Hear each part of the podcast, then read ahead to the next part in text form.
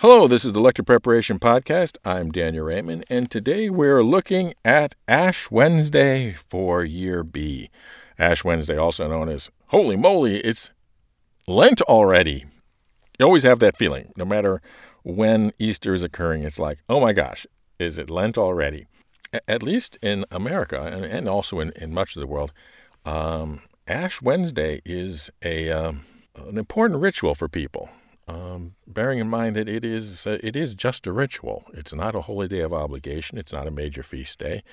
It is a um, something that apparently people find very central to their and unique about their faith as Catholics. The distribution of of ashes being a particularly Catholic thing, and so Catholics tend to make a particular thing about it but it's it's not as as central a holiday as sometimes people's behavior gives it. But at least in typical years, most churches will be giving out several services for ashes. Whether that will be happening this year under pandemic restrictions is entirely up in the air. Anyhow, let's take a look at the first reading here from the book of Joel. Uh, and this is a pure exhortation. He is, you know, he is literally screaming at the top of his lungs, calling on the people to do this thing. Um, obviously, you can't um, actually be screaming at the top of your lungs. Your your sound system will go into uh, will predictably go into feedback or distortion, and the whole thing. But you can give that sense, give that sense of it to your reading, and then give a huge break to at least a four beat break before you pick up the last two lines. Uh, because the tone and the location and who we're talking about completely changes in those two lines. So you've got to separate them or they'll just uh, get lost in the rest, and the whole point of the reading will in large part be lost. There's also in the middle a, a very rhythmic parallel structure. Make sure you bring that out uh, emphasize the first word of the parallel structure. So it's boom, da da, boom, da da, boom, da da, boom, and um, and it should build. Don't start at don't start at eleven and have no place to go. It should you should start with with plenty of energy, but always have enough that there's something left when you get to the point where it says, "Spare, O Lord, your people, and make not your heritage approach." And with the nations ruling over them, why should they say among the peoples, Where is their God? Make sure you've got something left when you get to that high peak, long pause, and then God's um, emotional response. It's a long reading, so take your time, particularly since you're having to give it a lot of energy. Make sure you leave enough pauses in there for you to not run out of oxygen or run out of energy. A reading from the book of the prophet Joel. Even now, says the Lord, return to me with your whole heart, with fasting and weeping and mourning. Rend your hearts, not your garments, and return to the Lord your God. For gracious and merciful is he, slow to anger and rich in kindness, and relenting in punishment.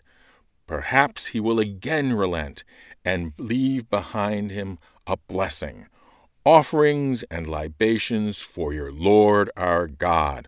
Blow the trumpet in Zion, proclaim a fast, call the assembly, gather the people, notify the congregation, assemble the elders, gather the children and the infants at the breast.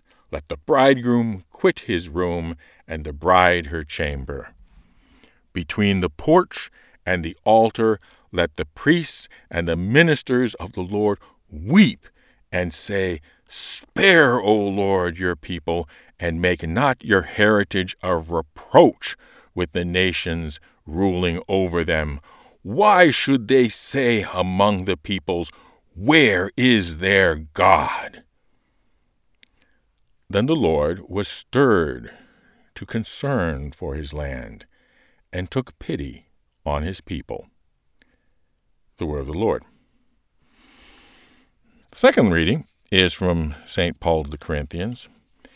And that and here Paul is teaching So be in a teaching mode in your mood and voice. And take it slowly so that the individual lessons can get through to the congregation. And it's a relatively short reading, so you don't have to hurry it or worry about your taking too long. There is a, a specific point at near the end where Paul is directly quoting God. So give that its own separate tone and pauses before and after. And then at the end, he's really driving home his point. So do that with slow and with individual word emphasis. A reading from the second letter of St. Paul to the Corinthians. Brothers and sisters, we are ambassadors for Christ, as if God were appealing through us. We implore you on behalf of Christ to be reconciled to God. For our sake, he made him to be sin who did not know sin, so that we might become righteousness of God in him. Working together, then, we appeal to you not to receive the grace of God in vain. For he says, In an acceptable time I heard you, and on the day of salvation I helped you. Behold, now is a very acceptable time. Behold, now is the day of salvation. The word of the Lord. The gospel for Ash Wednesday here is a extended reading from the book of Matthew where Jesus is laying out how to how to pray, how to give alms, how to fast, all the things we're supposed to be doing in Lent.